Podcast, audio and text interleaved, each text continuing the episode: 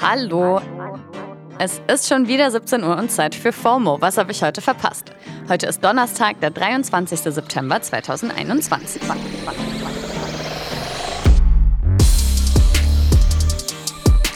Mein Name ist Dana Salin und heute geht es um die Bisexual Plus Awareness Week, FFF-Leaks und Scam-Mails. Heute ist Celebrate Bisexuality Plus Day. Der bildet immer das Ende der Bisexual Plus Awareness Week. Die gibt schon seit 2014 und sie wurde unter anderem von der Gay and Lesbian Alliance Against Defamation oder kurz GLAD ins Leben gerufen.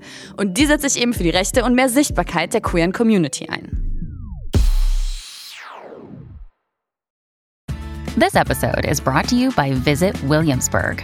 In Williamsburg, Virginia, there's never too much of a good thing. Whether you're a foodie, a golfer, a history buff, a shopaholic, an outdoor enthusiast, or a thrill seeker, you'll find what you came for here and more. So ask yourself, what is it you want? Discover Williamsburg and plan your trip at visitwilliamsburg.com. Bisexualität ist auf jeden Fall so ein Thema, das oft irgendwie nicht so viel Sichtbarkeit hat, also weder in der Gesellschaft noch in den Medien. Ganz platt gesagt heißt bisexuell, dass man sich eben zu beiden biologischen Geschlechtern hingezogen fühlt, also Männern und Frauen. Den Begriff finden manche mittlerweile problematisch, weil der eben von dieser starren Zweigeschlechtlichkeit ausgeht. Deswegen jetzt auch das Plus hinter Bisexuality, das soll den Begriff öffnen. Zum Thema, warum Bisexuality Plus Day so wichtig ist, habe ich heute wunderbarerweise auch ein paar Sprachis von Lisa Sophie bekommen. Sie würde sich heute auch eher als pansexuell identifizieren, weil das eben alle Gender Identities mit einschließt. Mein Name ist Lisa Sophie Laurent. Ich bin 26 Jahre alt und ich bin Content-Kreatorin, Autorin und moderiere das Talkformat auf Klo, bei dem es unter anderem um queere Themen geht. Hallo! Warum braucht es deiner Meinung nach die Bisexual Plus Awareness Week? Ein Begriff, den man in dem Zusammenhang ja auch immer wieder hört, ist Bi Erasure. Kannst du dazu vielleicht kurz was sagen? Der Begriff Bi Erasure bedeutet, dass es eine mangelnde Sichtbarkeit von bisexuellen Menschen gibt.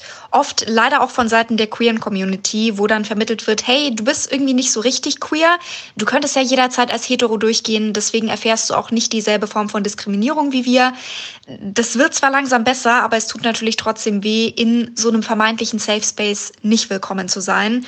Und von Seiten der Gesellschaft wird auch oft so getan, als gäbe es Bisexualität nicht, als wäre das nur eine Phase und als hätte ich mich zum Beispiel jetzt dafür entschieden, hetero zu sein, weil ich als bisexuelle Frau in einer Beziehung mit einem Mann bin.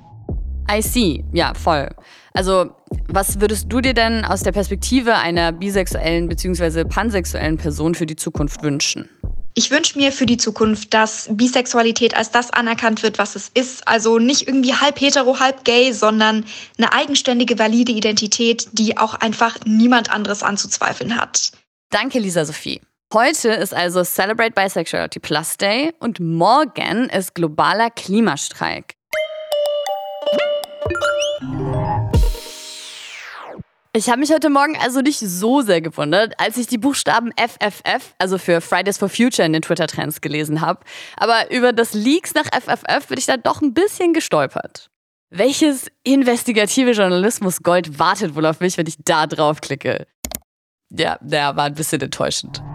Also unter dem Hashtag FFFleaks wird behauptet, dass ein Telegram-Kanal namens Die Zerstörung der CDU, ach hallo Rezo, bestehend aus Mitgliedern von Fridays for Future, Linken und den Grünen gezielte Tweetstorms gegen Armin Laschet koordiniert haben soll.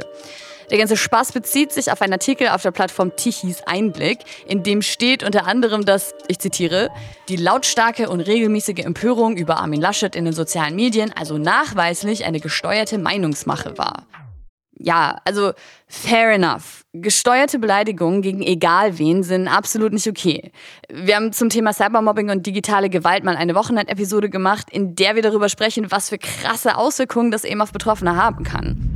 Die Menschen von der Organisation Hate Aid, mit denen wir auch in der Folge sprechen, haben gerade erst eine Studie darüber veröffentlicht, wie viel Hass die Kanzlerkandidatinnen während dem Wahlkampf so im Netz aushalten mussten. Und Laschet hat laut Studie wohl tatsächlich am meisten abbekommen. Also wie gesagt, Hetzkampagnen sind scheiße, egal gegen wen. Aber was ist denn jetzt der Leak an der Sache? Dass linke, grüne und Klimaaktivistinnen eher gegen einen Unionspolitiker als Kanzler sind. Der grünen Bundestagsabgeordnete Patrick Haarmeier fand die News jetzt auch eher unsurprising.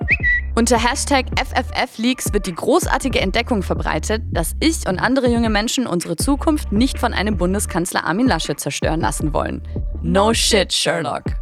Generell wurde der Hashtag auch recht schnell von Grünen und KlimaaktivistInnen, wie zum Beispiel auch Luisa Neubauer, gekapert, um auf den globalen Klimastreik morgen aufmerksam zu machen. Der Kanal von Fridays for Future selbst twittert: Eil.